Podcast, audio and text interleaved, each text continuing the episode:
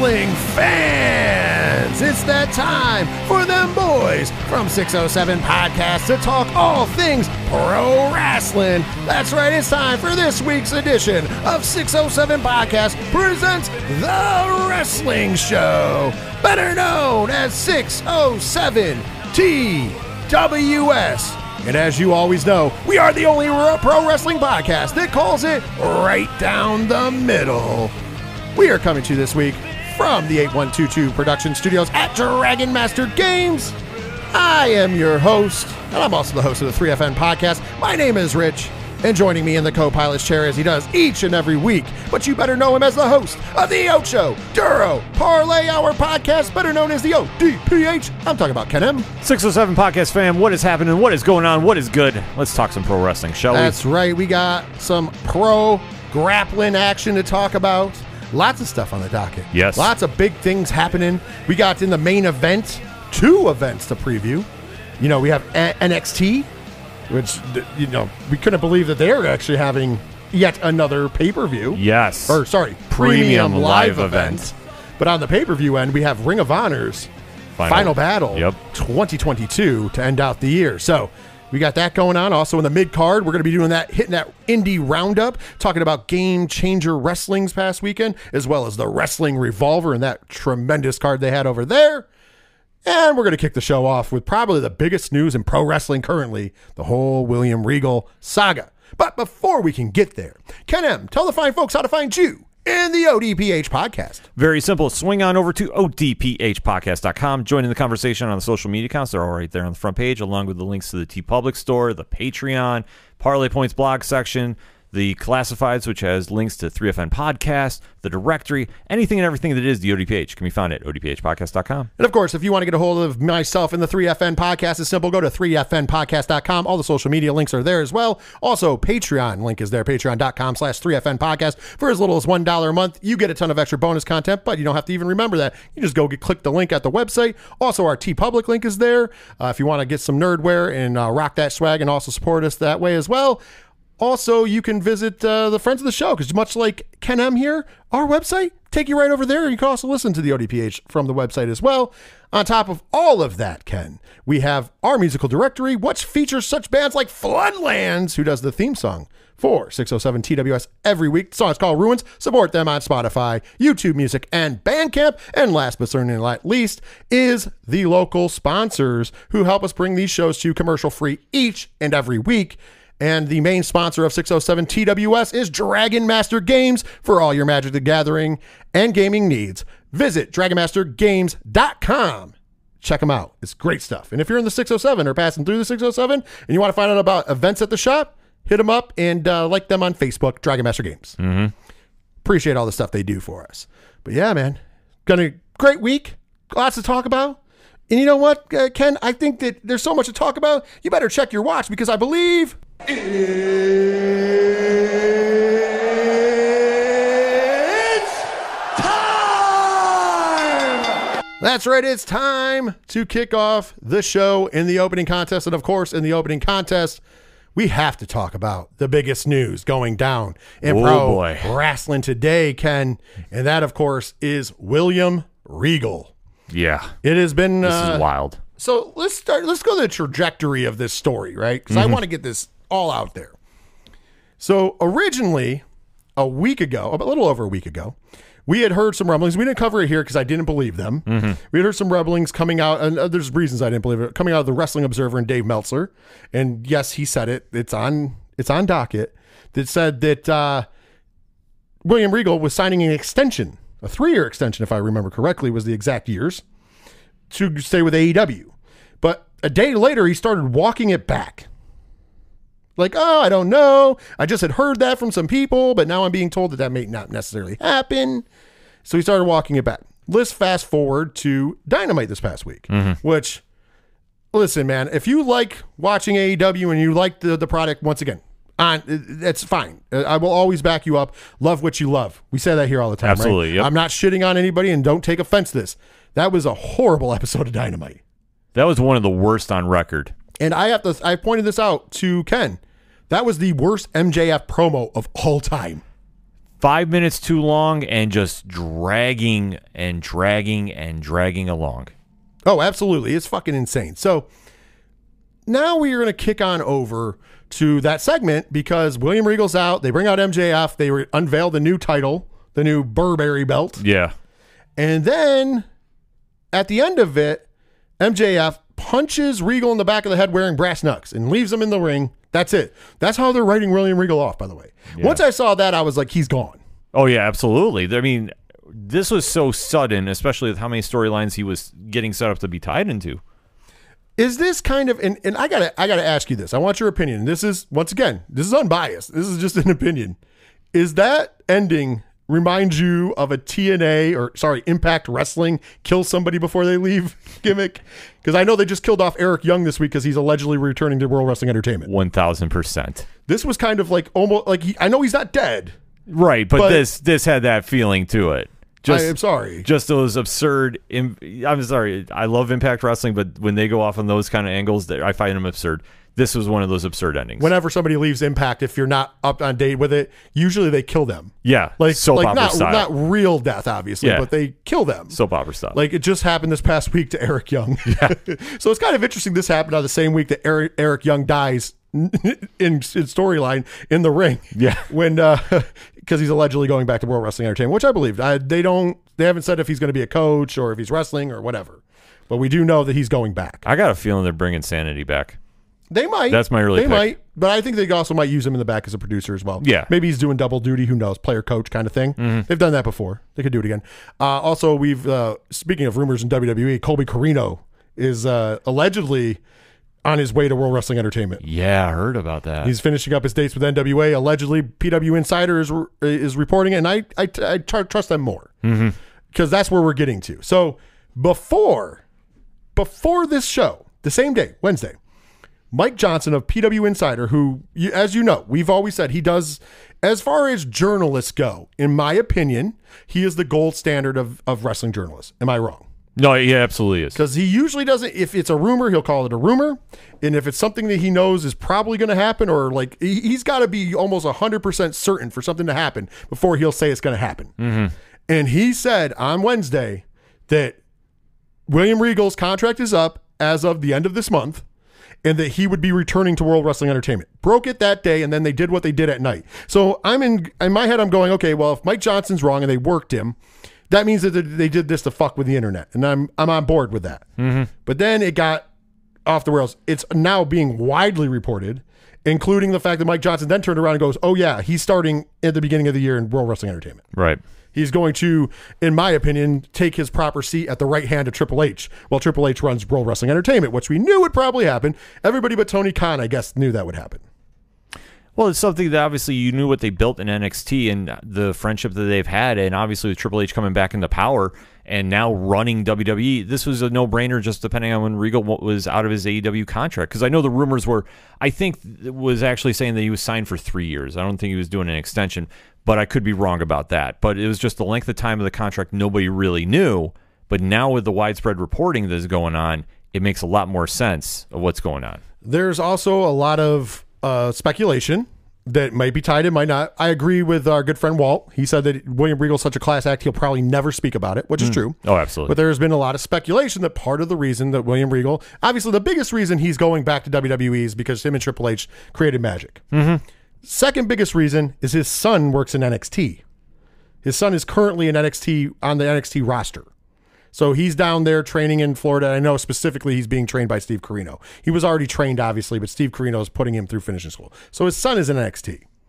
So that now leads us to the third reason, and this is the alleged reason. Once again, not confirmed, but widely reported that one of the reasons was he didn't find a reason for him to be in AEW because he's just being because it's just a manager. Because when he would try to help young guys out, they wouldn't take the help. And we've heard this before mm-hmm. from other people, including whether you like him or not, CM Punk. right. And there's been a lot of people echoing that statement. I know FTR had talked about Uncle Dax in particular had talked about, hey, CM Punk would take the time with anybody who wanted it, but a lot of guys didn't want it. Mm-hmm. That was so it's like something that's been talked about even by guys on the roster. So, you know, sometimes where there's smoke, there's fire. What do you think about these allegedlys coming from the camps around William Regal? I think it's very telling. I think that the mystique that is getting portrayed for AEW, it, there's a lot more realism going on with that. That you've heard time and time again that you have this wealth of knowledge that is there between William Regal, Arn Anderson, and the names that are there that can try helping and improve that product. And yet we're hearing time and time again they're getting brushed off and nobody's listening or nobody's taking advantage of it. Agreed. So how are they expecting to grow? And then you have somebody that has that much experience and could be the game changer that that company needs, and you're letting him walk out the door because you're not utilizing his talents. I mean, it's just mind blowing to me. It's 110% mind blowing what we're hearing here. Uh, it was definitely put into Twitter form by Justin LaBar. Uh, Justin LaBar works for Wrestling Inc. He also is a contributor for Busted Open Radio, amongst other things that he contributes to. Uh, I wouldn't say the, and, and, and, there's no shots at Justin. I think he's a very good guy, uh, putting it out there. He's not quite Mike Johnson on my scale of like the guys that I'm like, oh man, when he says this gospel, but he's like a step below, mm-hmm. which is not that bad because there's a lot of opinion with Justin LaBar, and I think he's phenomenal. Right. Don't get me wrong, and, and he's a really nice person. So I don't think anything wrong with him here's what he had tweeted today as we're recording on Monday. So what I'm picking up is Regal done with AEW. Back to WWE soon. Close with Triple H, but also his wisdom and coaching not appreciated slash received the way you would think by some in AEW locker room who feel they have six figure multi year deals and Regal's advice is behind times or beneath them, is what he wrote and that that is just kind of like simulating everybody else's stuff into a tweet. It wasn't like he was accusing anybody. No, just kind of putting it all out there. Mm-hmm. So we've had these problems before, where it seems like guys, and and I I saw somebody who put it out there is that a lot of guys feel like, oh, I got over in the indies. I don't need somebody telling me how to get over. And my answer to that is this: first of all, William Regal is not Jim Cornette. Yeah. And what I mean by that is Jim Cornette is stuck in the fucking 1970s and 80s and thinks that wrestling should be done in an old way. You know, there's a lot of other guys that are, you know, Rip Rogers is the same fucking way. Mm. Dutch Mantell to an extent is that way. There's a lot of guys, as you know, that are just cranky old men about the wrestling business and the evolution of the wrestling business. William Regal is the opposite of that. William Regal understands the, you know, yes, he is a classic mat wrestler and technical wrestler, but this is the guy who signed most of your favorite wrestlers to NXT back in the day and a lot who went to AEW, including Adam Cole. Baby. Including Kyle O'Reilly, include you know, there's a long list of guys. He's the guy that wanted to bring the Young Bucks in. He's the guy. So like you're talking about, you know, William Regal, a guy who has a great eye for talent and has evolved with the business. And there's two things that you should pay attention to him for. Two things. One, his wealth of knowledge should be able to tell you how to do things right and more effectively. And two, he has been on and around American television for a long time, including running it. Including running it not just in NXT, but he was also an agent in WWE. He's been in the in the business of, of running televised wrestling matches per, by either being an agent or being the top guy in charge for quite some time now. I'd say at least 25 years, maybe. Easy. Give take? Easy. Com- uh, with being on and running, yeah, easy 25 years. It, probably more. Probably because you could go back to his English days even. I'm just talking about WCW to present day. So there's he's probably forgotten more about the wrestling business than any of us could hope to learn. Yeah, exactly. And so why wouldn't you want to come and sit under that tree? And and especially where AEW does struggle, and we've said this before with booking televised wrestling, with getting the hooks and the stories out there and compelling people to come back and watch. And we're seeing a lot of that recently with their sub 900,000 ratings. Once again, you know us, we're not all about the damn ratings, but we're at the same time, you got to we got to call it like we see it. Mm-hmm. And I'm going to come back to something that's alarming and also is a feather in our cap because we are the first persons people to bring it up after this about TV ratings and why William Regal should have been the top priority to be re-signed and given a bigger role and force people to do things. Am I wrong, or what is your thoughts on guys t- possibly not taking advantage of the learning tree of William Regal. It's foolish. This is a very big problem for AEW that they didn't take advantage of the knowledge that Regal has. Regal built NXT with Triple H. So most of the superstars you see on AEW and in WWE right now came from that brand. And with Regal's knowledge and, and polish, they became mega superstars. So why would you not welcome him in and say, "Hey, I want to get myself over." Sure, you might have gotten paid if you're making, you know, the high-end figures, But at the same time, if you want to leave a legacy behind, money fades, memories don't. You need to really step it up and really catapult yourself to the next level because you had somebody there that could have got you there. Now you're back to square one. So how is that going to play in your favor? I agree. I agree 110%. So what's telling here, and, and by the way, I was off. I said it was earlier today on Monday. Technically, it was late last night on Sunday because we record on Mondays usually. And it was 10:37 p.m. on 12/4/2022. If you would like to go look up the tweet, just at Justin Labar, J U S T I N L A B A R. The reason I'm saying if you would like to look it up for yourself, because I we always like to put it out there, is because when you click on comments, the top comment is from uh, Brian Pillman Jr. at Flying Brian Jr. on Twitter. And this is what Brian Pillman Jr. has to say. This is not entirely true. There are several of us, myself included, who spent multiple hours before TV working with Regal and learning from him. Should there have been more? Maybe. But he and Danielson always had a solid audience around the ring before TV. So Justin Labar goes on to respond to him and say, Brian, I'm glad you're speaking out because the biggest thing of what I said is some. If you or any others were picking his brain, good on you and bust of luck. Absolutely. To which Brian goes, I know you said some. I just didn't want the narrative to be that it was just standing there preaching to the air. Some days there would be 10 guys out there soaking it in. Some days it would just be me and Wheeler and Lee. I didn't mind when his attention wasn't spread as thin. Justin Labar responds, fair. And this is where character limits on Twitter come to play. Not all, but something that can, can't be ignored when you have a wrestling god of information. Those of you that took advantage, good on you, and your careers will show that. Brian Pillman Jr. goes, Yeah, I wasn't trying to argue, just wanted to add some context. Justin responds, Understood, and good on you to do. Keep being BP Jr. Exclamation point. Look forward to more from you and seeing you down the road. And Brian Pillman Jr. responds, You as well, my friend. And uh, first of all, I would like to point out an internet conversation that wasn't an argument. Kudos to Brian Pillman Absolutely. Jr., which he's always been a great, you know, if you want to talk to Brian Pillman Jr. online, he'll talk to you on Twitter. Yeah, he will. And he'll be, as if you're disrespectful, he won't. But he'll be respectful. He's a very nice person. Mm-hmm. I've had the, uh, the, the been fortunate enough to meet him multiple times. Very awesome person. But uh, I think it was telling there because he didn't sugarcoat. He said, no, there's some. But he said as many as 10. Mm-hmm.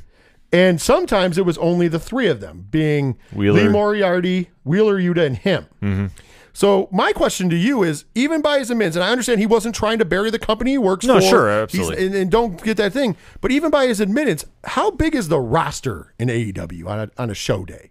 You know, we hear that they bring in a lot of people. I mean, I would say minimum 30 people there, right? I was gonna say maybe forty. Maybe 50, you know, up to 30 to 50. Yeah. Is a fair number That would be a fair number, most of them young talent. We're not obviously, you know, we're not we're taking the Moxleys of the world out. We're taking the Jerichos of the world out. Although I'm sure they talk to Regal, but not about that. But they do value his opinion. Mm-hmm. As we know, it's the the the black the Blackpool or Combat Club wasn't just a gimmick.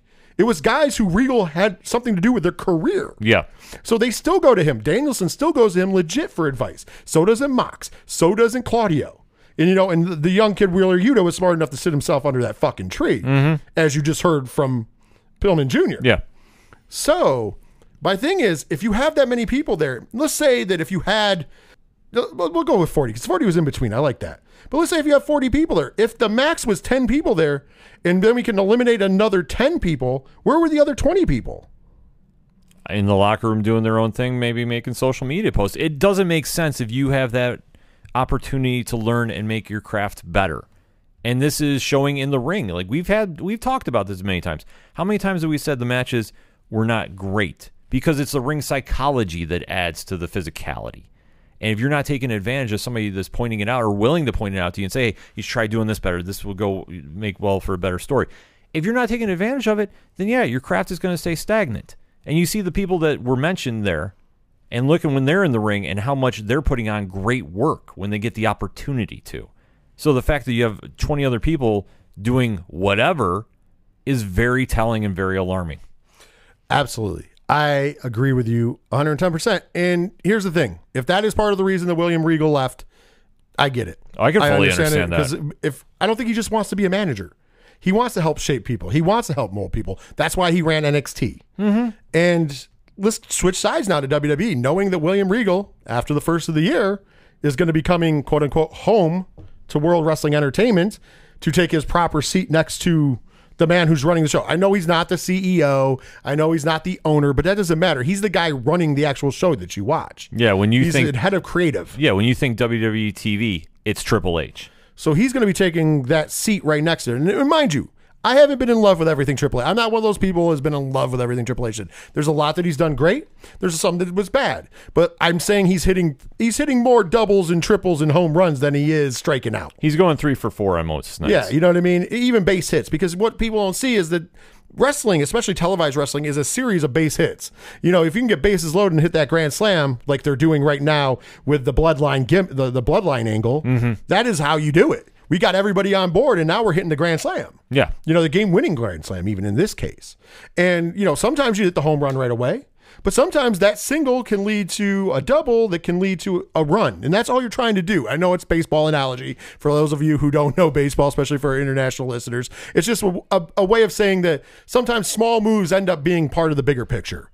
And I think for the most part, I would say 75% of the stuff that he has done is starting to see in a payoff and come to fruition. Some of it is already paid off, some of it paid off instantly, and other stuff is building to the payoff. Mm-hmm.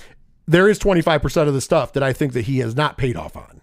No, there- there- not every show is perfect. I'm still waiting for the tag division to be better. yeah. I, I think that he's going to address that. He's addressed the other, the secondary belts. He's he's taken a lot of baby steps with that, and I think that in the new year we're going to see more of a push per se. But I think a lot of it is kind of held up right now with the Usos. Well, I agree, and that that storyline that's going on. Also, you know, I'm assuming he's going to be building that way because we found out that by I do believe it's the fall of 2023, the FTR no longer under contract. Spring, I thought. Or is it spring? It could be Uh, earlier. I, think know it's it's spring. I know it's it's sometime in 2023, sometime between spring and fall, Mm-hmm. and that could be a big draw for them to come back if they can stack Yeah, I up believe I that, heard it was spring. that tag division. So I'm sure that they're going to try to do that, especially with William Regal being back. Oh, absolutely. So, moving on, how do you think things are going to go having William Regal back? Is this going to be a big bucket of win for WWE? Is this just a lateral move, or do you think it's going to be a worse move? This is a big win, huge.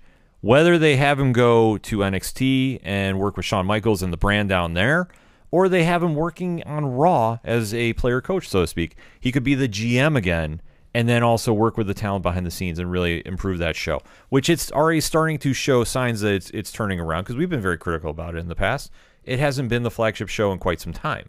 But if you're going to make it something very respectable to SmackDown, putting him there, I think, would make the most sense. And just let him work with creative and really kind of push some storylines forward because he has that talent. You know that he can do this because he did this in NXT. And how great was everybody screaming about the black and gold brand for years? Forget about the ratings. We're talking about the matches and the storylines there.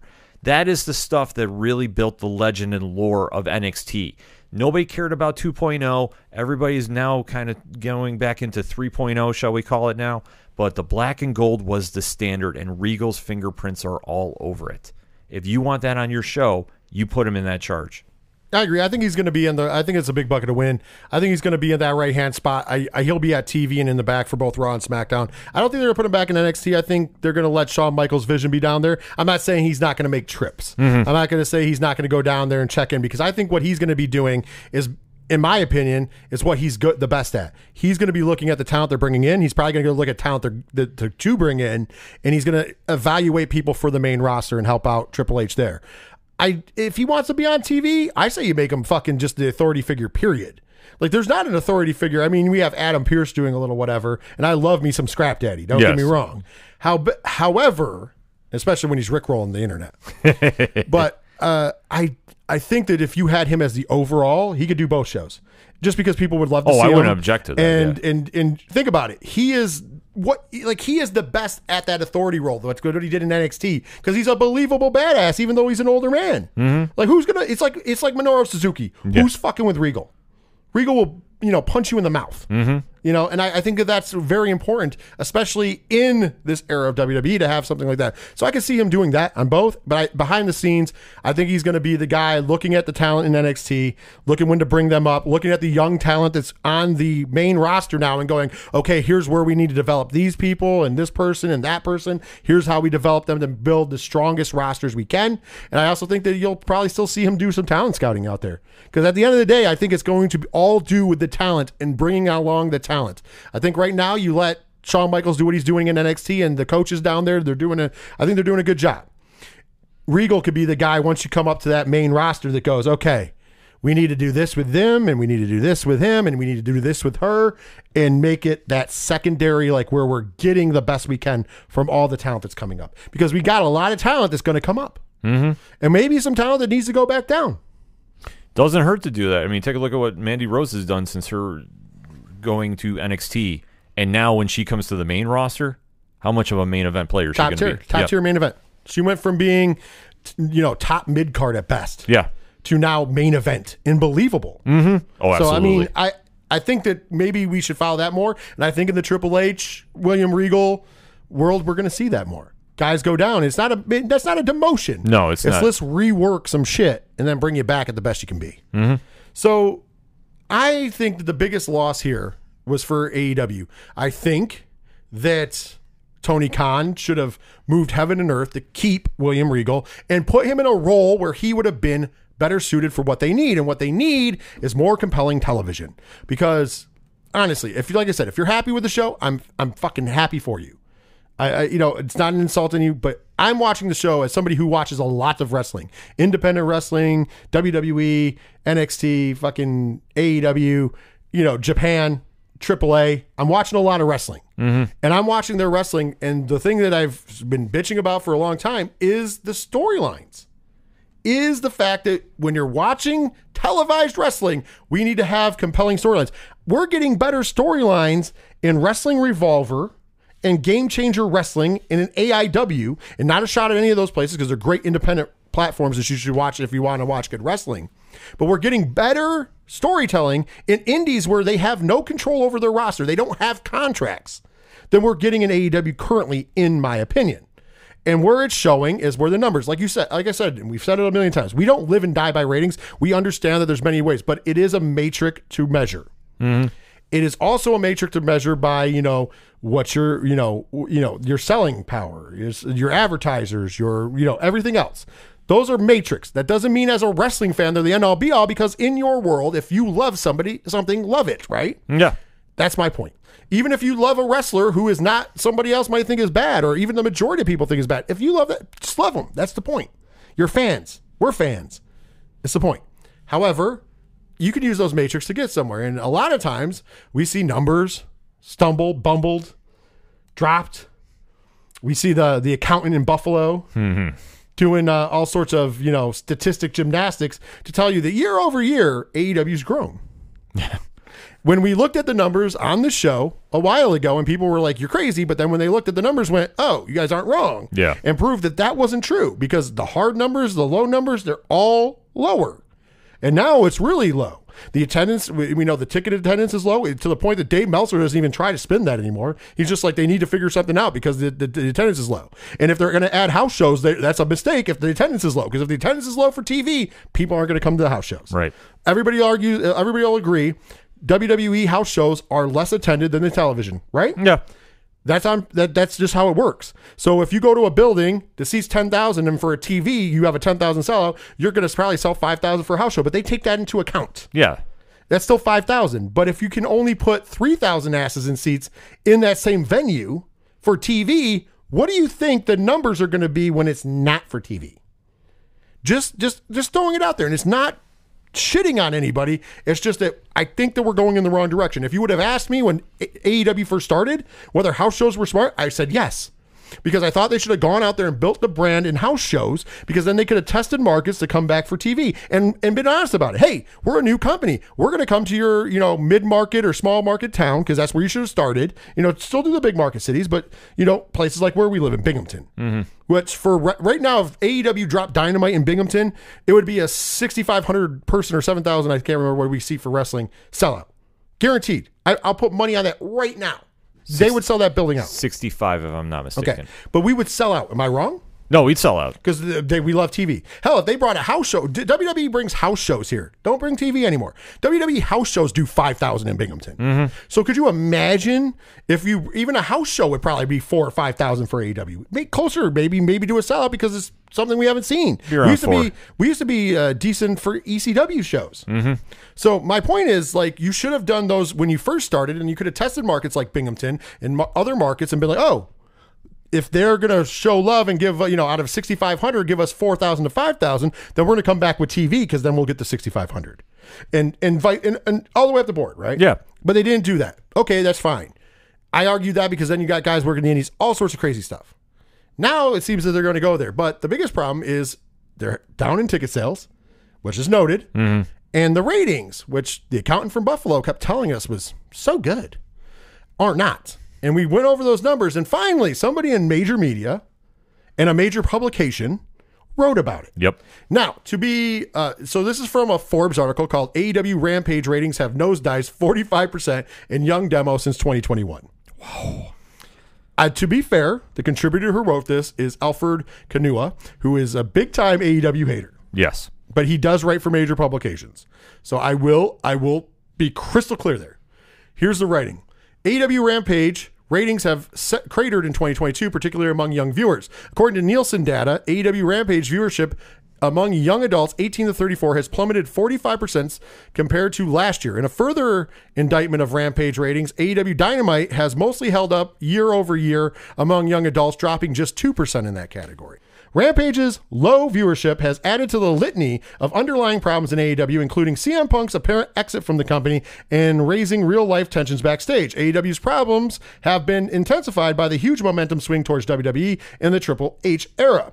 WWE Raw viewership increased 14% in young adults, 18 to 34, during the fourth quarter of 2022 compared to the fourth quarter of 2021, while WWE NXT on Tuesdays has seen a 16% increase.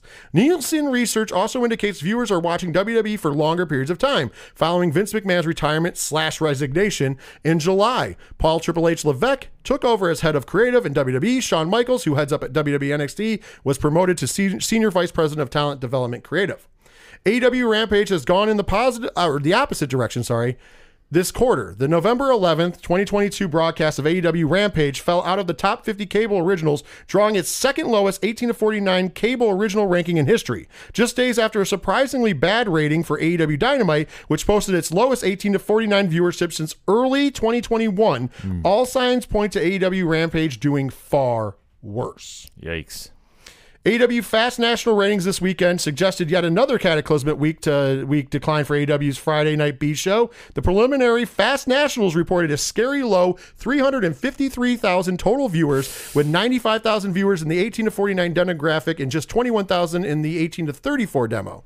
These numbers represent declines of 14%, 36%, and 53% respectively compared to last week. That's just in a week. Fin- Yo. Final ratings for AEW Rampage, which are usually higher, are expected to be released Monday, which I did get them, and they were right about right, 353. Even when the final ratings are released, they go in. Uh, Rampage is on pace to draw below the subpar 411,000 viewers from its Black Friday show. Last week's broadcast on November 25th was down 21.4% in the 18 to 49 demo, which was a steep decline backed by a viable excuse given the holidays. This week, however, excuses will be fewer and farther between. AEW Rampage matches typically come with little to no stakes, storyline development, or title changes. At the end of a 10 hour week of WWE and AEW programming, even the most dedicated wrestling fans need to be incentivized to spend their Friday nights with AEW. AEW must continue to search for answers to make Rampage destination viewing the way it was when CM Punk debuted with the company to the tune of over 1 million viewers. Thoughts? Great article because I think it was very factful in what he was saying. I I think he hit it right on the head. There is no real incentive to watch Rampage because there's really no storyline build in there that's going to hook you as a viewer. If you're bleeding AEW, you're going to tune in and watch. But there really is very little storylines that are that are, are there to really say like Friday night I got to watch the show. Like there's some great matches on there from time to time. And I will say they've been featuring Orange Cassidy defending the All Atlantic title there, which I think is their best champion storyline going on right now because he keeps taking open challenges out of nowhere, which is what I think they should be opening up Dynamite with each and every week. I digress. It, it, it is pretty fun the way he does it. Oh yeah, I love how he does it, and that's what, like the hidden gem of Rampage. But a lot of times the incentive is coming across as we're announcing the matches for Dynamite. Well, why does that matter if you're going to just pop out on Twitter minutes later and then just repeat it? People don't need to tune in; they just go and go on social media and find out. It doesn't make any incentive to tune in and watch. And sure, you might catch a wrestler you, you haven't seen there before, like Mance Warner when he wrestled. It was on Rampage that's great if you want if you're a fan and you want to see somebody come in from the forbidden door so to speak. But after that it all goes back to the storylines. And this is one thing that we were kind of talking about with dynamite this past week. There really is no storyline buildup. That's why fans have not been tuning in. Sure the athleticism is there don't get me wrong. But really and you're and let me throw this back to you rich. Are you invested in the main event that was this past week death triangle and the elite? No, because we've seen it too much lately. Exactly. We've seen it too much lately. It was thrown together after an upset win by Death Triangle at Full Gear, which they should have just ended it right there and then started building the storyline up. But no, as immediately announced, we got the best of seven. And you're trying to force it down everybody's throats to make people care about this, which they don't right now because the stigma of the media scrum is still haunting around the Bucks and Omega. Love it or hate it, it's still around there. And I think that's turning some fans away from the product. So forcing them into the main event spotlight, no matter how great the physical abilities are in the match, it's not enough to make people want to tune in. And then the build in, you don't really have anything. You're trying to force storylines in that people don't care about. I'm sorry, the thing going on with Jade Cargill, who's really invested about that right now? I probably nobody. Yeah, exactly. That's just my opinion. I mean, if you are, hey, do you. But I digress. If I'm talking to a lot of the wrestling fans on Twitter, which I do, everybody is still saying, I'm not tuned in for the storyline. Like, I don't care about this. I want to see matches. I want to see great in ring work. That's there, but it's been almost few and far between lately because we've been trying to force storylines in that nobody's invested in and promos that are just not working. Well, I, I'm going to quote again our good friend Stu from the Stu World Order podcast. Shout outs to him. Uh, when he said going into the last pay per view, like, oh, you know, yeah, the storylines aren't there and whatever, but usually the in ring stuff gets it done. And I, I've agreed for a long time. Sure. I think that that's taking a turn, though. I think that the pro- the biggest problem is that we're seeing the same matches over and over and over again, which was what separated them originally from World Wrestling Entertainment. Is that they were doing fresh new things and they were showcasing new talents, and now we're getting to see the same things over and over again. And the people you want to see are disappearing from television for long periods of time. Take the Adam Coles out of it because he's injured. Take uh, Hangman Page, who had just made his return but was injured. I, er, I semi return because I don't think he's hundred percent yet. I think they're just putting him in the storyline, which is good. I'm not complaining. I'm just Right. saying. So you take those guys out because injuries happen, but why not Ricky Starks? You know, we've seen him more lately, but still, you know, it's hit or miss sometimes. Yeah. Will Hobbs. We've got a vignette for Will Hobbs after being in a three way that was pretty decent. I, Oh, I liked it. I. I thought it told a good story. And I think he should have won, you know, because I think Will Hobbs should be, have a rocket, you know, strapped to his back. And I understand they're kind of repackaging him in a way, but why do that? Just put him in the fucking matches, and then you can do the vignette too. Yeah. like you know what? You know what helps out wrestling in the ring time. Mm-hmm. Darby Allin's one of your biggest stars, and we don't see him on TV as much. Lately, we haven't. No. Uh, now, basically, uh, the House of Black is relegated to Rampage, and Buddy Matthews is talking about how he's a free agent Yeah. at the end of uh, the, at the end of this month. So going into 2023, he will be a free agent. So who knows where it's going to go? He's got, you know, and he's talking about he's excited. It's an excited time to see who wants to, you know, maybe I'll go here, maybe I'll go there, maybe I'll do this. You know, there's a lot of moving pieces going on, and I get that might be why you're pulling some stuff back, but with everything that went down with the Aleister Black thing and everybody, you know, speculating and everything going on with that, you would think that you would finally put a focus on that man. Mm-hmm. Like, why is he not in the picture for a title? Why is he not in a picture for a main event spot? Why are they just coming out and squashing people that nobody cares about because nobody cares about the factory Facts. on Rampage? And there's your answer to why Rampage is not must see TV. And unfortunately, Dynamite is getting close to that. We're not seeing people you want to see. And and I get it. If somebody would be like, "Oh, well, there's some new guys, and that's why they're not showing them." No, they're putting the same matches between the same guys on TV, and occasionally throwing you a fucking bone. Mm-hmm. Occasionally throwing you a bone, or this guy's on TV to build a story this week, but he's not on TV for the next two weeks, and that's not how you build a story. Yeah, take prime example. This past week, Dax from FTR was finally uh, on TV to wrestle Bryan Danielson, and then suddenly now we're going to have FTR take on the acclaimed. By the way, on Wednesday they teased that there was going to be an announcement for the tag uh, with the tag belts going to be on the line next on Rampage. Yeah. and then we get to Rampage and we just basically get the match out of nowhere that we've been waiting for. Mind you, money match that we've been waiting for that should have probably happened at the pay per view. Exactly. You want to sell pay per views? That's how you sell pay per views. You know what my fear of it is now? My fear is that it's going to end in some really weird fucking shit on Wednesday, and then the Ring of Honor tag titles will be on the line on Saturday against the acclaimed. No, no, I'm going to one up it. The Gun Club is going to interfere, and it's going to be FTR versus the Gun Club on Saturday. Even worse. Yep, it's going to happen because when you're having these storylines that are going down. I mean, we're speculating on this later, so I don't want to go too far in the weeds, but continue. Though. No, but that's the problem that you're having when you have your champions on and they're not featured on TV. This is what's causing the problem. And like I say, I'm going to go back to the Jade Cargill thing. I love seeing Jade wrestle, and she has the biggest future in this business by far of anybody. But why are we sitting here wasting the time trying to connect it with Bow Wow? Like, I just I don't get it. Yeah, and picks more relevant celebrities. Yeah, Bow Wow ain't relevant. Exactly. That's the whole point. Like you should be featuring Jade on there and just building that streak up. So whenever that challenger is that's going to take the belt from her, that's the story. this is the problem, though. WWE brings in Logan Paul. Yeah. And whether you like him or hate him, he's a needle mover all over the industry, not just in wrestling. Mm-hmm. And then, you know, your answer is Bow Wow? Yeah, like I said, it does not equal out. Yeah, I don't think so. So, at, at, to close this all this opening segment out, big bucket of loss for AEW losing William Regal. Huge. Should have kept him. Should have tapped into more of his stuff. Probably would have kept him that way if you would have tapped into more of his energy. And I'm not just talking about guys taking advice. He should have been one of the guys you were having run shit, and and guys shouldn't have had a choice but to work with him. That is the facts. Mm-hmm. Now WWE big bucket of win, getting back a huge solid piece in the back that's going to only help them out, in my opinion. Oh, absolutely. There's no way this is not going to win for WWE. They've just added a major force to improve their brands that were already improving to begin with. So imagine when he, finally gets settled in the new role. Kudos, kudos. That's going to do it for the opening contest of 607 TWS. We're going to take our first break. When we come back, we'll be coming back with the mid card in the Indie Roundup.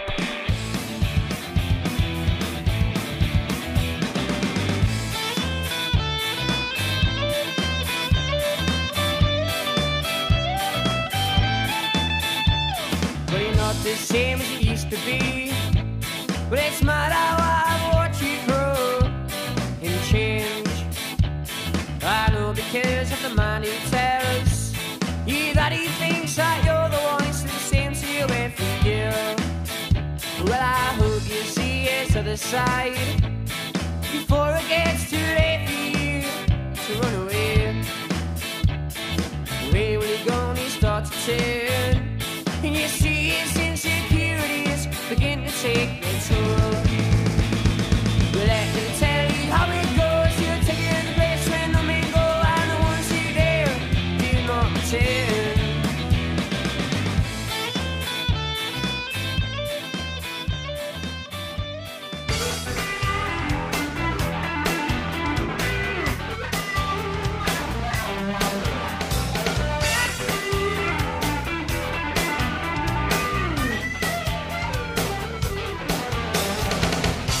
That is right, it's time for the mid card of this week's edition of 607 TWS. Let them have it, Ken M.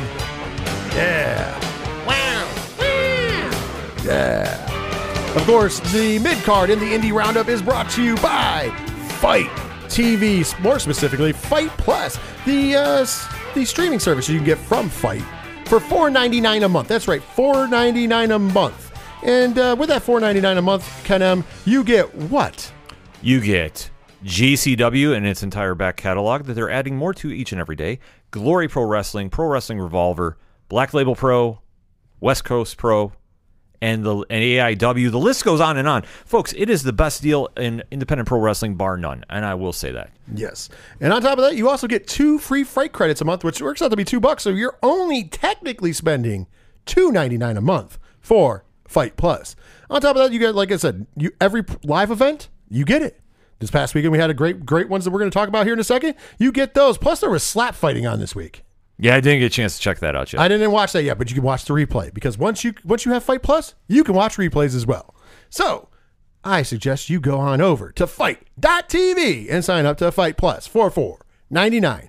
And trust me, you will not regret it. Facts. Let's talk about what we uh, previewed last week that happened this week on FITE TV. They had three, count them, three stack cards of independent pro wrestling. Let's start with Game Changer Wrestling, shall we? Let's do it. On Saturday, Game Changer Wrestling was in Sauget, Illinois at Pop's Nightclub for GCW Wasted Time. This card is a banger. Uh, Dave Prazak and Nick Maniwa on the commentary. Uh, your opening contest, Starboy Charlie defeated Jack Cartwheel in 13 minutes and 25 seconds. Next up, we had the tag team match where Axton Ray and the Iron Demon Shane Mercer defeated the Bang Bros, August Matthews and Davey Bang, in 7 minutes and 23 seconds. Next was a hardcore match where Sawyer Wreck defeated one of the icons of ultra violence, Madman Pondo, in 11 minutes and 17 seconds. GCW World Tag Team titles were on the line in a three way match. Los Macizos, Ciclope, and Miedo Extremo, your Game Changer Wrestling World Tag Team Champions, took on the second gear crew and former GCW World Tag Team Champions, Mance Warner and Matthew Justice, and the ECW legends, Two Cold Scorpio and the Sandman at the end of the day, and still Game Changer Wrestling World Tag Team Champions, Los Macizos. That match only got 7 minutes and 19 seconds. Next, Jimmy, Jimmy, Jimmy fucking Lloyd defeated Jake Lander in 8 minutes and 27 seconds.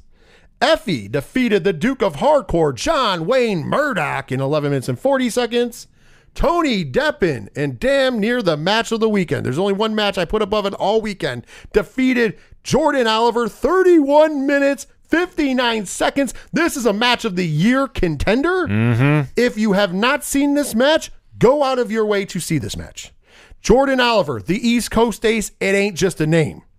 And Tony Deppen, if you don't believe that he ain't one of the best in the fucking world, watch this match and tell me otherwise. 31, 32 minutes, pretty much. This was a instant classic. I only have one match above it for the entire weekend, and and when we get there, you'll find out why. Mm-hmm. But t- for up and comers, this is the best match. Period. Yeah, if you're not sold on Jordan Oliver, just watch this match. He'll make you a believer. And wow, what an upside coming up next year for him. And in the main event of the evening for the Game Changer Wrestling Heavyweights Championship of the World, in a fucking death match, your champion, the man, the king, the god, of this, shit, and your GCW World Heavyweight Champion, Nick fucking Gage, took on Cole Radrick 12 minutes and 12 seconds at the end of the day, and still the Game Changer Wrestling World's Heavyweight Champion, Nick fucking Gage. All right, we kind of went off and talked about that singles match, which deserved it. Uh, how's the rest of the card? What did you feel about the rest of the card? Ken M. The rest of the card was was good. However, I do have the gripe with the triple threat tag match. I did not understand why the Sandman's entrance was delayed because I know they started the match without him. I understand they want to try building up the whole, you know, coming through the crowd to Metallica playing. And sure, I get that for nostalgia reasons. But it seemed like when he got in there, he took the bad bump and then he was done. I, I don't know if he can work 100%, which, it, it- let's be honest, even when he was in the prime of his career, Sure. The only thing anybody wanted to see was the entrance. Right, which I mean, they got, and then as soon as it was in, it was over and done with. It was like a blink and you missed it moment. Because I literally, I did, and I had to go rewatch a bit. So, eh, with the exception of that match, just because I felt that was a letdown, that's my opinion. I thought the rest of the card was very solid, top to bottom. And what can you say about Deppen and Oliver? Like, just fantastic. My story of wasted time is this is the young talent in pro wrestling that we saw featured on this card, and they stepped it the fuck up. And you're going to notice that on all three of these shows because you know you had Effy and John Wayne Murdoch, great match. Both of them are vets at this point Sure. in juncture. You know Jimmy Lloyd is a vet, but he's still a young kid. And he went out there with another young kid in Jake Lander and had a phenomenal match on short notice because unfortunately Nick Wayne got stuck in a snowstorm in the Pacific Northwest and couldn't make the shows. So Jimmy Lloyd, once again, Mr. Utility Player, Yep. being the utility player. Uh, Sawyer Wreck has been making a name, and I understand she fought a Hall of Famer in Madman Pondo, but Sawyer Wreck is went out there and had a banger with Madman Pondo. Absolutely. And Starboy Charlie and Jack Cartwheel opening the show, it was a great opening match to get the crowd pumped and amped up. Yeah. Phenomenal. Like I said, the story of this card mostly, and I understand there's some vets on there. Cole Radrick in the main event mm-hmm. for the title. Huge moment for him. And I'm going to say this, and you're going to hear it again on the next GCW show. The youth of pro wrestling is fucking alive and well. And in Game Changer Wrestling and in Wrestling Revolver and a bunch of other places, man, if you're not paying attention, you should be because these kids are fucking killing. I say kids because I'm an almost 40 year old man, and most of them are in their early 20s, if not teens still. Yeah. Kids. It's it's crazy to think of just how much youth talent they have in GCW and how much they step up, and you wouldn't know it uh, unless you it's caught their ages. Like they have been putting on some very very solid work over the past year. I will say this. On the same night, Saturday night, Wrestling Revolver, at the same exact time on FITE Plus, you had to make decisions. Yeah. Ken M watched Wasted Time. And unusually for me, I usually watch Game Changer Wrestling, but I knew he was going to watch GCW. So I took the bullet, quote unquote. what a bullet it was, Yeah, right? exa- exactly. To watch Wrestling Revolver's season finale from the Horizons Event Center in Clive, Iowa, uh, because it went down at the same time. But you know what? I did watch all the shows. I just I thought it was funny that I took the yeah, bullet. I know. It was kind of like the coin flip, so to speak. You knew I was watching GCW, but I definitely caught this card too. So let's go through it. The opening contest: Ray Phoenix defeats Zachary Wentz eight minutes and fifty seconds. This was an opener. Yeah. this was an opener. Uh, next up, Marina Shafir defeated Billie Starkz in six minutes and four seconds. All I got to say is I felt so bad for Billie Starkz. This is my least favorite match of the weekend, even more so than the three way tag match. Same. By the way, what she can't do in AEW, she can't do anywhere. I'm just throwing it out there. I'm sorry, she's not good. Yeah. Next up was the Golden Ticket Scramble match. Steve Macklin defeated, by the way, I called that. Steve Macklin defeated One Called Manders, Crash Jackson, Jake Crist, Madman Fulton, Matthew Palmer, and Rocky Romero in 7 minutes and 22 seconds. Steals a win in the scramble, wins the Golden Ticket to get a shot at the uh, Wrestling Revolver title anytime, anywhere he wants. Next up, the PWR. Actually, it was any belt, but let's be honest, you're always going to a world title. Well, until Austin Theory. Yeah. PWR remix title on the line. And uh, by the way, interesting thing with the remix title, the champion gets to name the stipulation. I don't know if you caught on to that. It's true though. I thought I heard that and I was like, that's interesting. by the way, a heel Alex Shelley coming out to a remix of Tell Me Lies. Oh my God. This was epic. Pro Wrestling Revolver champion Alex Shelley uh, took on Masha Slamovich. And in the beginning of this match, I thought it was. Alex Shelley as a heel is phenomenal. He says, Hey, I'm going to give the lady the choice. She can pick whatever match she wants. She picks a death match. And he goes, Yeah, that's nice. Just not here today. So it's a submission match. 11 minutes, 33 seconds at the end of the day. Still your PWR remix champion, Alex Shelley. However, Masha Slamovich fucking hanging with Alex Shelley. She's a she's having a great year. Right now, I don't under I don't know if there's anybody that I'm I think she's going to be my breakout wrestler and possibly my women's wrestler of the year. I'm just saying throwing it out there. By the way, at the end of the show, uh-huh, hint, we're going to tell you how you can vote in the Brodies. Next up, we had a fucking death match. Jessicka defeated Allie Katch 13 minutes and 47 seconds. My only criticism of this match, I thought it was very good.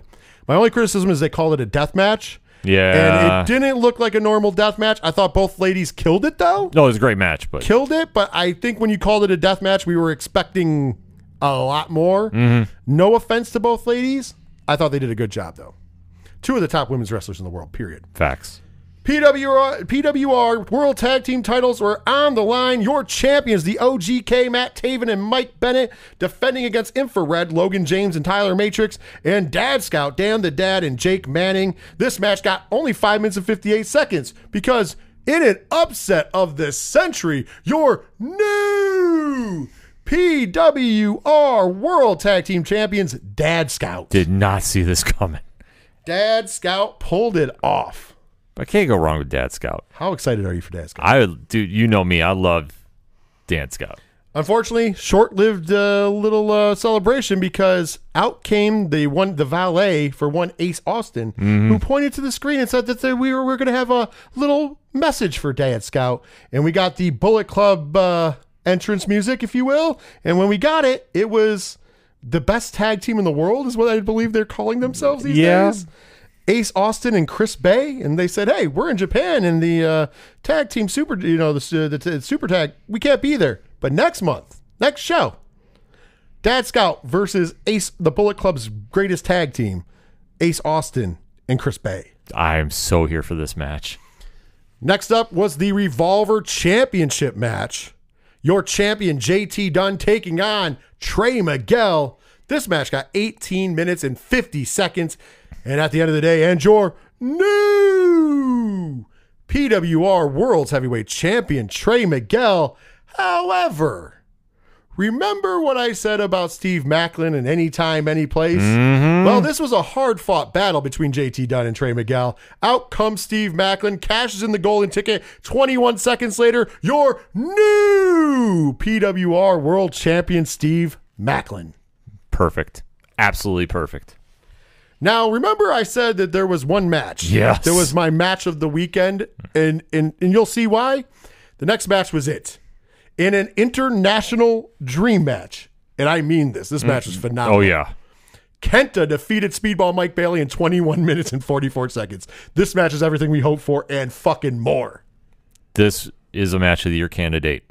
Absolutely. Any other weekend, Oliver versus Deppen is the best match. Right. Mind you, being second to this is not bad in my opinion because this match was everything it was. As a matter of fact, I'm going to have a gripe here in a second. We talk about at the end because the main event of the evening was the Hell of War match, which is a two out of three falls match where the first is a regular wrestling match, the second is a hardcore match, and the third, in this case, was a some kind of like veteran ambulance match or care match, which was just a it was just a cargo van. Yeah, just, yeah.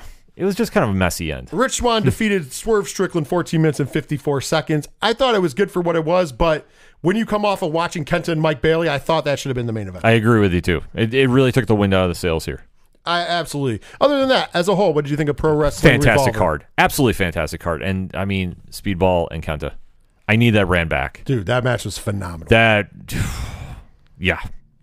phenomenal. Can't, can't describe it any better. Well, that's going to bring us to the last match of the weekend for Game Changer Wrestling. It was at the arena in Jeffersonville, Indiana, and it was GCW one afternoon only. Ready to talk about it? Yeah, let's do it. In the opening contest, Starboy Charlie defeats Jeffrey John in 6 minutes and 46 seconds. Another showcase of two young talents. Mm-hmm. Next, in his return to Game Changer Wrestling, the motherfucking truth. AJ Gray defeats Axton Ray in 8 minutes and 22 seconds. Great match. Great return. Doesn't look like AJ's missed a step. Next, the East Coast Ace Jordan Oliver defeated one called Manders in 6 minutes and 26 seconds. Brutal match, but good match, too. And I'll say this after the night he had the night before in that 32 minute match, it was nice to have, see a shorter match for him because I'm sure he was tired. Oh, yeah. But he still delivered. Him and one call Manders did a great job.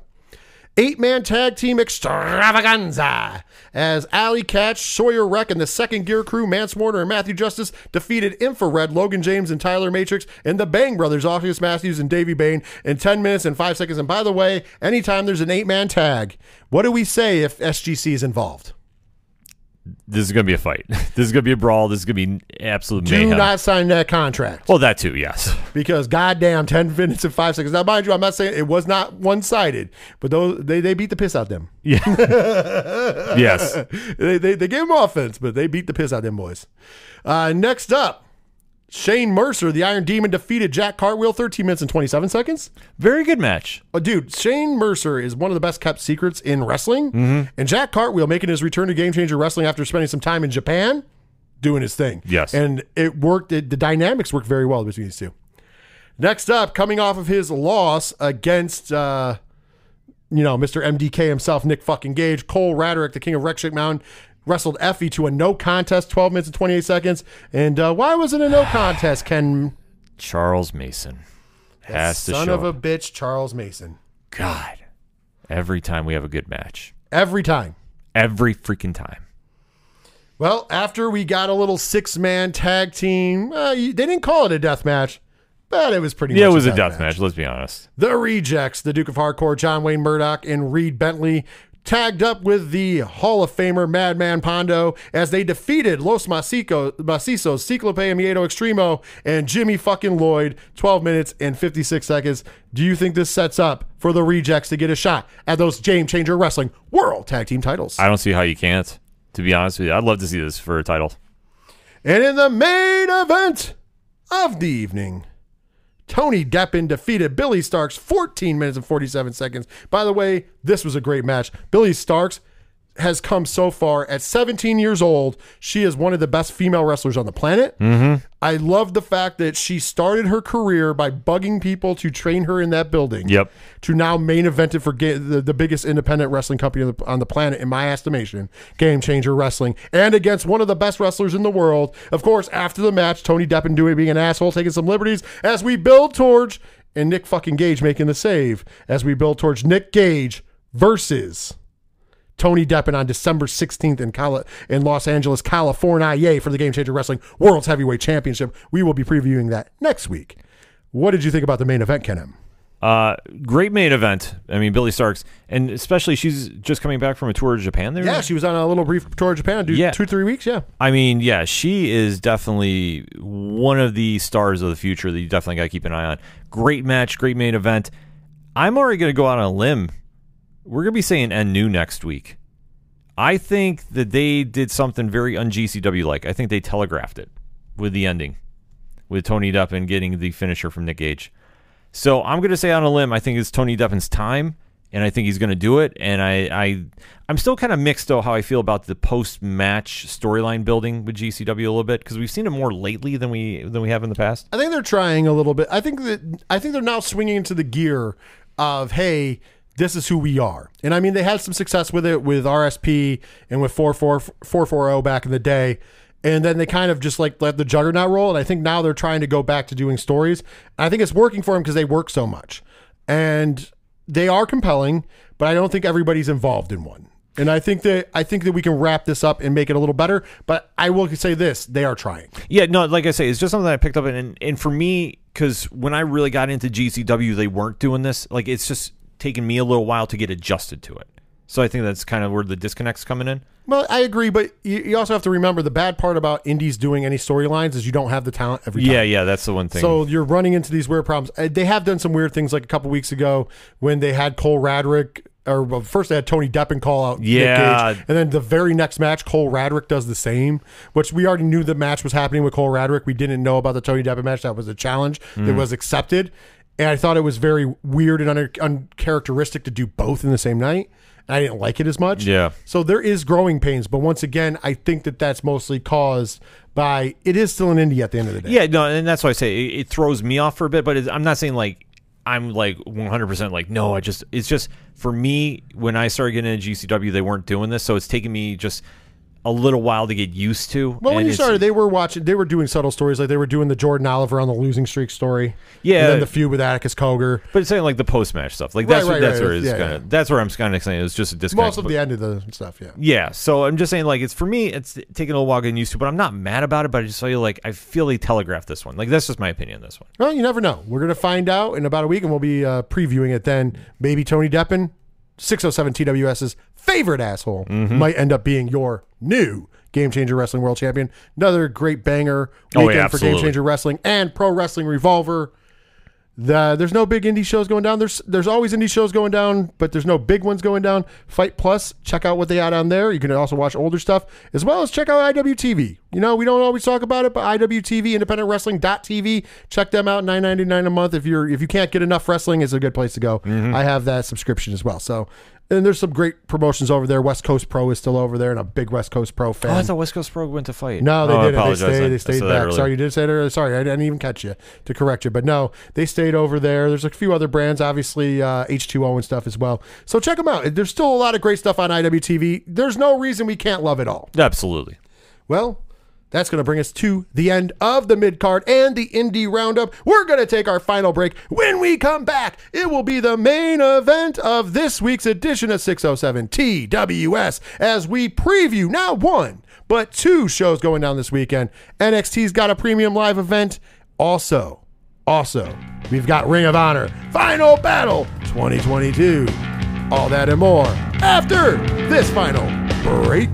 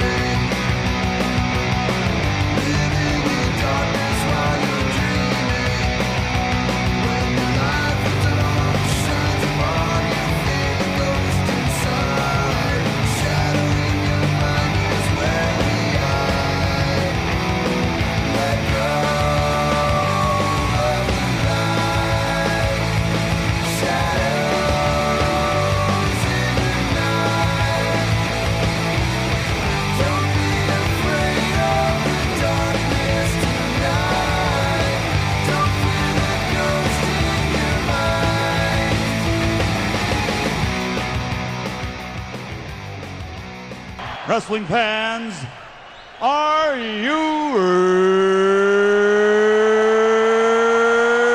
ready? Let's get ready to rumble! That's right, it's time to rumble. It's time for the main event of this week's episode of 607 TWS. And we got two previews to kick off this main event, but we're going to kick it off with there's two shows. They both go down on September the 10th. Or it's September, sorry, December. I'm going back in time, man. Hmm. Yeah, I was gonna say. I'm trying to go back in time. December the 10th, this Saturday. I'm leaving it in there because that's funny shit right there, sir. uh, first off, we're going to talk about the show that's going down at, I do believe it has a 7 p.m. Eastern Standard Time start time, technically. It's the pre show, if you will. And that would be Ring of Honor's. Uh, final battle coming to you from Arlington, Texas at the College Park Center. And my problem with this, I, I have a problem. I'm a, I'm a Ring of Honor fan. Mm-hmm. I'm a purist, if you will, of Ring of Honor. This is true. And final battle to me means Hammerstein Ballroom, New York City. Mm-hmm. And I understand in years past, in these last few years, they've been doing it from Baltimore and shit because whatever reasons. Yeah. But like, if I'm Tony Khan and I own Ring of Honor, why not bring it home for fucking final battle? It's a great question. And New I York City loves Ring of Honor. New York City, for the most part, loves AEW. Mhm. it's always been a home base for Ring of Honor. So why you're not running it there is beyond me, but hey, I don't I don't make those decisions. And I'm not completely upset. It's not like I'm like, oh, poo poo on this. Sure, because it's from Arlington, still. Texas. I just think that it would have been nice if it would have been from the Hammerstein, Yeah, I agree with you. but it's not. So let's go into uh, what it's going on. By the way, forty dollars, thirty nine ninety nine on traditional pay per view. If you live in the states, you're stuck with BR Live. If you're international, you lucky bastards, you get fite.tv. Mm-hmm. So let's break down the card, shall we? Let's do it. in a match of how the fuck, why the fuck, and who the fuck, even though I love the some of the people involved, Swerve in our glory, Swerve Strickland and Keith Lee, yep, you heard that correctly, are taking on Shane Taylor and JD Griffey. I love Shane Taylor. We all know this. I think he's awesome. Make sure you follow him on social medias. He's great for inspiration. But why in the fuck do we have a team that broke up last pay per view? Yep. what, what the fuck is this? Why is this carrying over to Ring of Honor? Yeah, it does. This makes no sense. I understand they they did a promo on Rampage, which I did not catch, but I caught just a quick glimpse, and I don't understand what the hell is going on here. That's why I say I put the allegedly on there because maybe we missed something that happened on Dark or Elevation. I don't even know, but it doesn't make any sense. Yeah, I, I don't get it either. Uh, next up, uh, you got a pick for that win? Um, I, I'll say Shane Taylor. I'm going to say Shane Taylor as well because I don't understand where the storyline is going since they've already broke. I don't get it. Yeah, I just there's yeah there's nothing to this. Next up is the uh, singles match for the Ring of Honor World Television Championship. Your champion, the Samoan submission machine Samoa Joe, defending the title against Rock Hard Juice Robinson. Well, Robinson just signed with AEW. They put up the graphic Yep, and all yep. that jazz. So uh, this will be a really good match. I will say that, but I think this is all Samoa Joe. Samoa Joe's retaining because let's be honest, he's going to carry the double belt for a little while in his feud with Wardlow. Yep. Next, we have the Ring of Honor Women's Champion World Championship on the line. Your Women's World Champion, Mercedes Martinez, defending the title against Athena. This is gonna be a really good match. This might be the best match on the card, to be honest with you. This should be a really good match. I agree with you there. Once again, though, it's kind of one of those like the blurred lines. Well, I'm going to save it for the end, but who Yeah. you got in this one? Uh, I'm gonna say Martinez wins. I'm going to say Instill as well. Next, we have the Pure Wrestling Championship match. Your champion, Daniel Garcia, defending the title against former champion, Wheeler Yuta. You know, if I hadn't seen this happen, I don't know how many times by now, I'd probably be more excited about it. But seeing how the whole feud came together on that really odd promo between what's ever left of the Blackpool Combat Club and the JAS, I honestly just don't even care about this one. I'm going to say Garcia because I think that he could do a lot more with the belt if they give him the time to. Yeah, I'm going to say Garcia too. Just throwing it out there. Ju- and I'm with you. I just, I have zero cares. Yeah, I mean, we've already seen this match happen before, and it's not saying it's going to be a bad match, but this is a problem that AEW does. We'd like to hit the rewind button too many times. And talking about uh, possible like giving it away, we have a singles match for the ROH World Heavyweight Championship. Your champion, the Ocho, You should take offense to that. I do. Chris Jericho defending against the former champion Claudio Castagnoli. And if Claudio Castagnoli loses, he will have to join the JAS. Well, since there's no more BCC, I mean, I think the writing's on the wall here. Claudio's going to be JAS. Yep. By the way, AEW faction. Yep. Listen, here's my problem in a nutshell, and I just want to throw it out there. I'm not saying we're not watching this pay per view. I'm just saying. I'm just saying that if something better is going on on Saturday, me and Ken M are going to be doing something different, and then we're going to fucking come back and, you know, maybe catch the highlights. Yeah. We will be pre- reviewing it next week. Do not worry. Here's my gripe: forty dollars. You want people to spend forty dollars on a company that has no television. Mm-hmm. You want people to spend forty dollars on a defunct company that probably is going to add FTR. If they were smart, I still don't want to see it because that means that they fucking you know did something stupid on Dynamite. But if they were smart, they would do FTR versus the acclaimed. As much as I don't like the screw job ending and then run it back for the ROH titles, I don't I don't like it, but it's better than the other option, which is to have the Gunn Club interfere and then Gunn Club versus FTR. That's what we're getting. no, I, I'm I'm Yeah, with you. I'm just I know. saying that the other is at least better. Oh, the other would be so much better. But then again, here we are because for some reason we're going to keep a or FTR away from the AEW tag team titles for reasons. And it pains me to say this as a Ring of Honor fan, for a longtime fan from watching the company from 2001 on. It pains me to say this is a defunct company. You know, let's go. Let's take it, get in our way back machines. And some of you younger listeners might not understand this, but go ahead and go on the WWE Network and find it, or you can just click it into YouTube. The night that Shane Douglas threw down the NWA World's Championship hmm. in ECW and, and declared himself the ECW World's Heavyweight Champion because they didn't have a world belt before. They did have an ECW title when it was Eastern Championship Wrestling. The following week, they closed down NWA Eastern Championship Wrestling and created Extreme Championship Wrestling. And he is the first Extreme Championship Wrestling World Champion. But he threw down the NWA's 10 pounds of gold. And during the throwdown, uh, he does this whole elaborate thing. If you've never seen it, it's legendary. You should watch it. For those of you who've seen it, know what I'm talking about. But after he does the whole and of the Ric Flairs and uh, Dusty Rhodes Rhodes. and Rick Steamboat, and then, you know, we're going to do it, Dad, which was, by the way, the call symbol that he didn't chicken out to Paul Heyman. He fucking takes and throws the belt down. And he goes, I'm not going to carry the title of a company that died RIP 10 years ago. And in this case, it's not 10 years, but it's like Ring of Honor is is dead. The original, what it's tied to, I'm sorry, is dead. It's gone. And most of us old Ring of Honor fans, we're not in. We're just not. No. Because I'm looking at this card.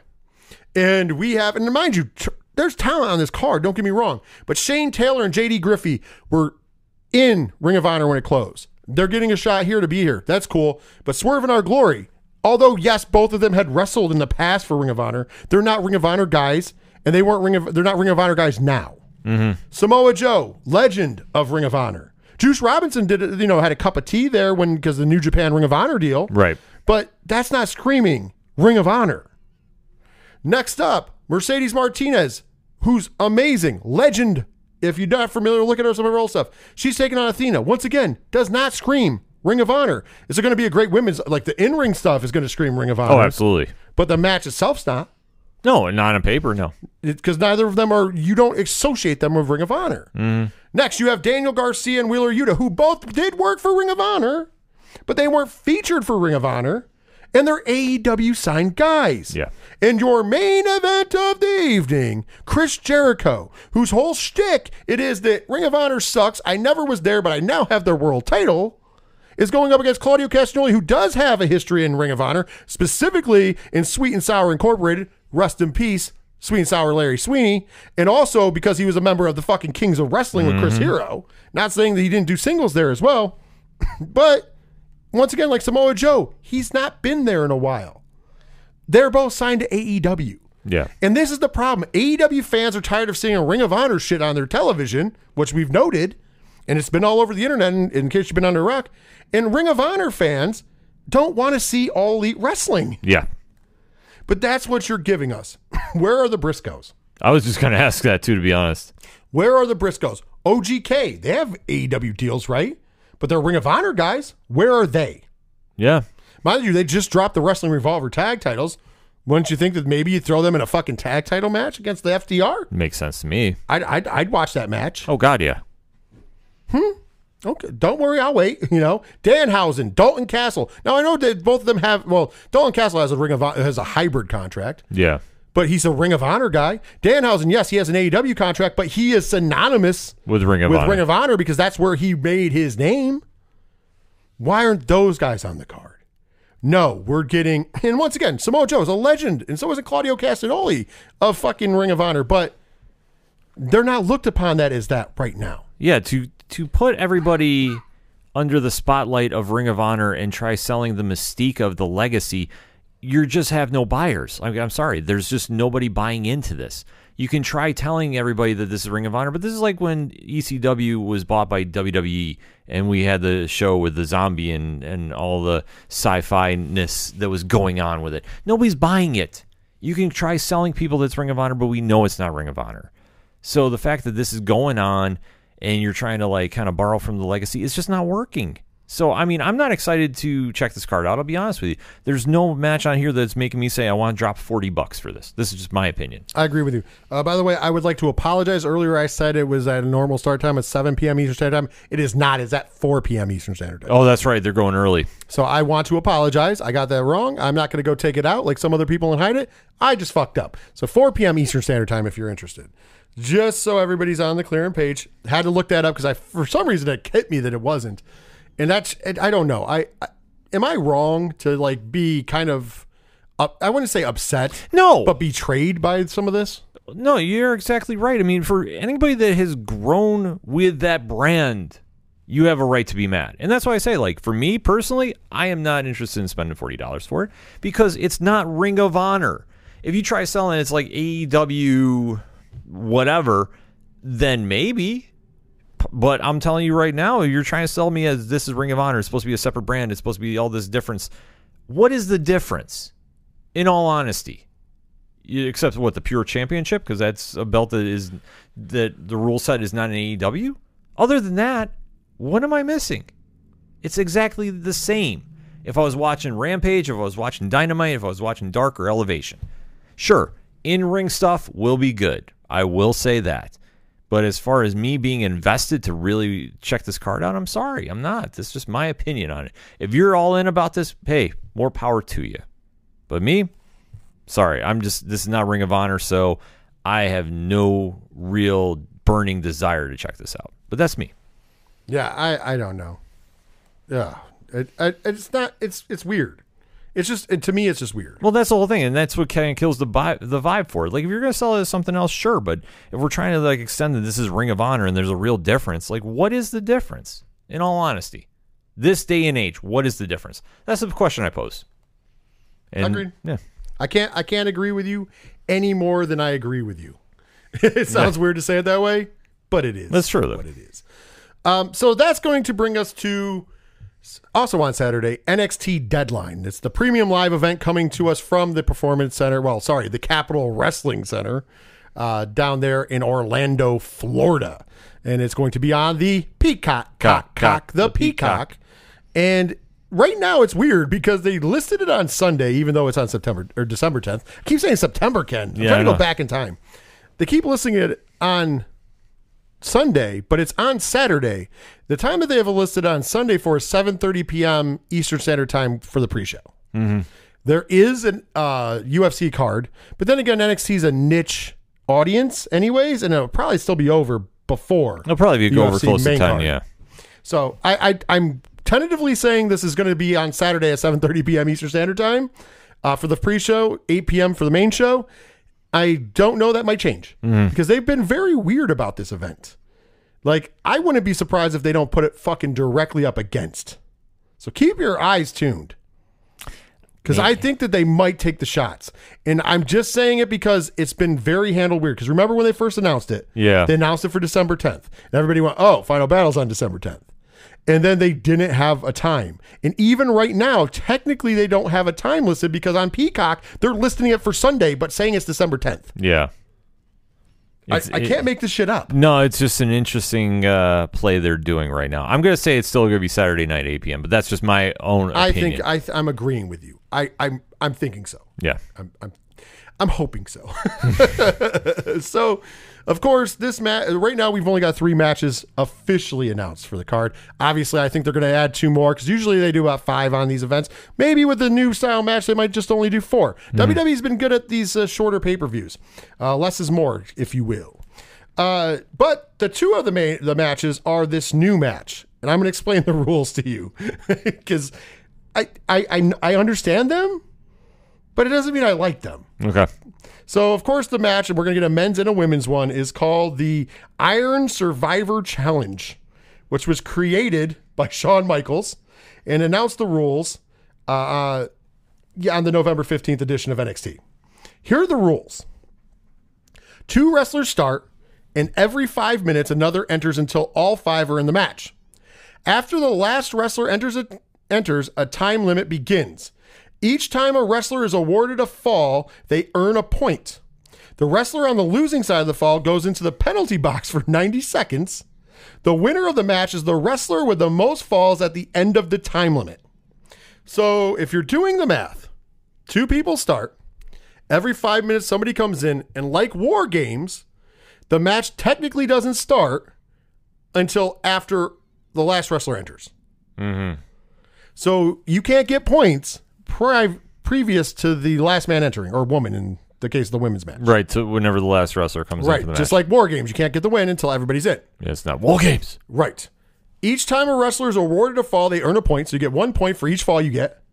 But your opponent, or sorry, not opponent, the person you get the fall over has to go into a penalty box, a la the King of the Mountain I was just thinking that. Jesus. for 90 seconds. So I mean, I guess that's a pun. You know, I, I so one of the problems I have in a lot of matches, there's no logic to no punishment. At least they hit the punishment. I still don't like it. And then the winner is the person who has the most falls at the end of the time limit. I don't like this So concept at all. Basically, it's an Iron Man max mixed with King of the Mountain, mixed with War Games in a weird way, without the cage. this is just a combination for disaster. I feel sorry, cutting it right down the middle. As much as I was complaining about Ring of Honor, I'm going to complain about this match. I just don't see how this is going to be anywhere good. I'm sorry, like this does not have me excited.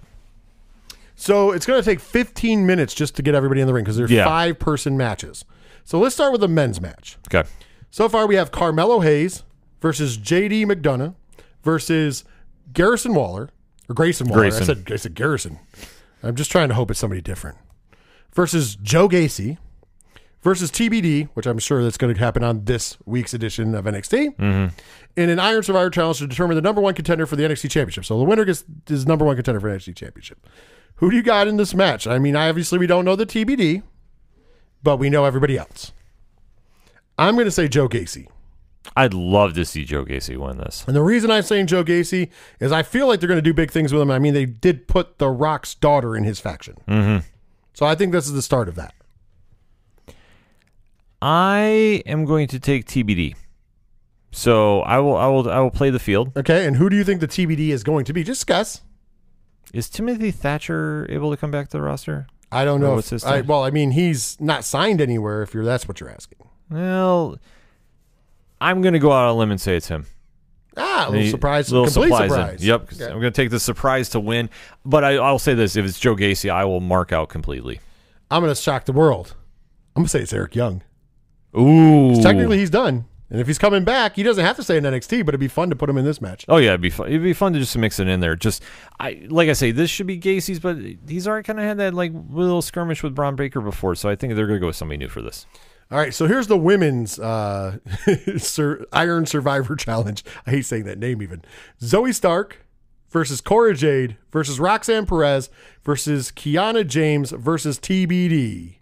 And the winner gets an NXT Women's Championship match, obviously. Hmm. Who do you got in this one? Um, it's great. It's a great lineup there. It's tough to kind of pick. I'm gonna take Zoey Stark. Really? Okay. That, that's a good pick. I am going to say, because I think that there's too much upside, I think it's going to either be Cora Jade or Roxanne Perez.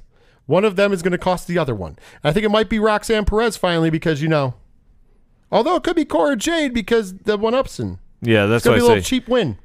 That, I could definitely see that happening too. I just think like something that happened, like Nikita Lyons would try to interfere or do something there. Yeah, you could have that too. Well, last but not least, for the NXT Championship, your champion Bron Breakker will defend the title against Apollo Crews. This is gonna be a great match, I agreed. man. Who do I you got? I would love to say and new. I really would, but I think it's still Bron Breakker's time. I'm going to say what I've said before, and it's going to be what it is.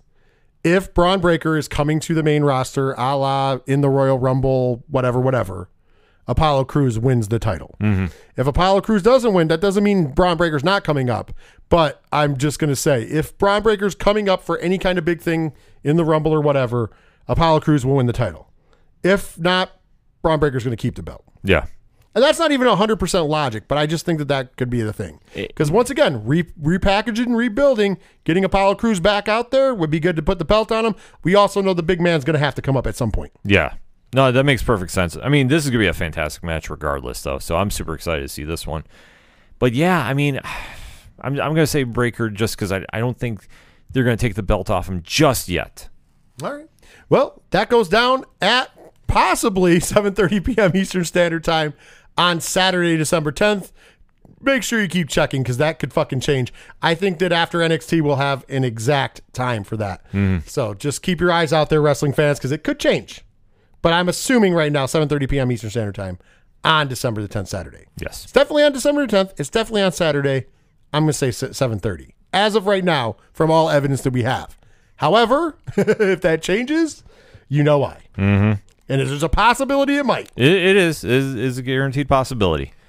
Well, that's going to do it for this week's 607 TWS. But before we go, Ken M, tell the fine folks one more time how to find you and the ODPH podcast. Very simple. Swing on over to odphpodcast.com. Join the conversation on the social media accounts. They're all right there on the front page, including the TeePublic link, the Patreon link, the Parlay Points blog link, the classifieds, the directory, the music section. If it's anything and everything that is the ODPH, it can be found at odphpodcast.com. And let me keep it short and simple. If you want to find me in the 3FN podcast, go to 3FNpodcast.com. All the links are there that you need, whether it's social media links, whether it's Patreon or TeePublic or friends of the show or musical or sponsors, they're all there. 3FNpodcast.com. Next week, we will be back to talk more pro wrestling. We will review both NXT Deadline and Ring of Honor's Final Battle 2022.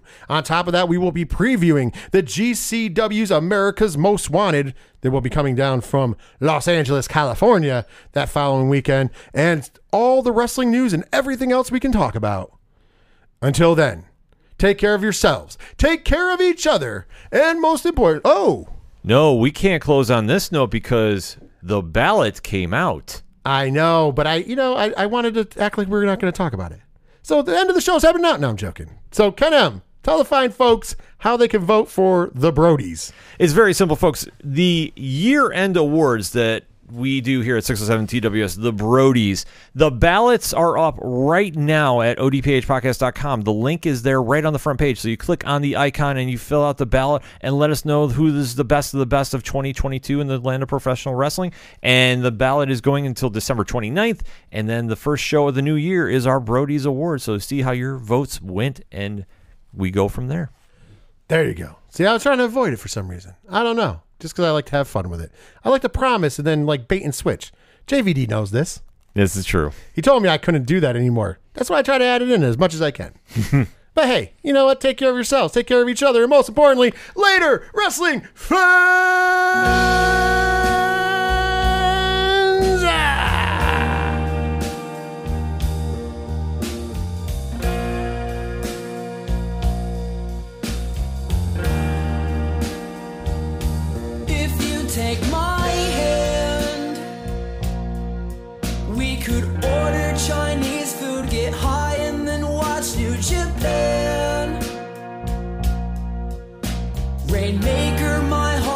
Damn hard I can no